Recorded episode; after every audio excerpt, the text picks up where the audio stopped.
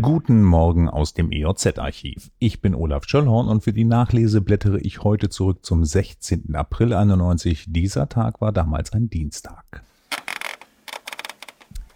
Frankfurt-Main. Als Schlichter hat der ehemalige Verteidigungsminister Hans Apel einen Tarifkompromiss für die Baubranche ausgehandelt. Sieben Prozent mehr Lohn erhalten die Bauarbeiter im Westen, 65 Prozent des Westlohns bekommen ihre Kollegen im Osten. Die Tarifparteien zeigten sich insgesamt zufrieden mit dem Kompromiss. Ursprünglich hatten die Gewerkschafter 10,2 Prozent mehr Lohn verlangt. Insgesamt arbeiten etwa eine Million Menschen im Westen und 500.000 im Osten in dieser Branche.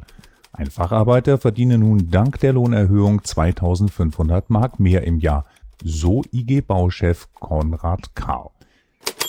Kommen wir nach Lüchow-Dannenberg. Bertho.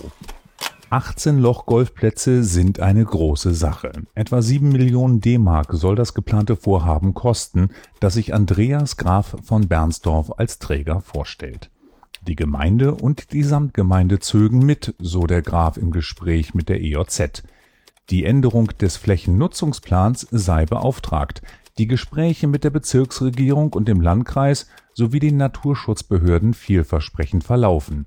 Jedoch im Gespräch äußerte von Bernsdorf Befremden darüber, dass die niedersächsische Landesregierung nun per Erlass ein Raumordnungsverfahren anstrebe. Denn, so Hannover, ein Golfplatz dieser Größenordnung sei ein großtouristisches Vorhaben. Weil mit dem Verfahren eine öffentliche Anhörung verbunden sei, werde die Realisierung im geplanten Zeitraum nicht möglich sein. Wustrow die Arbeiten am Wendland-Lexikon sind fast abgeschlossen. Nun wisse er, warum es Verlage gebe, die sich auf die Herausgabe von Lexika beschränken, so Bernd Wachter auf der Mitgliederversammlung des Heimatkundlichen Arbeitskreises Lüchow-Dannenberg im Wustrower Gemeindehaus.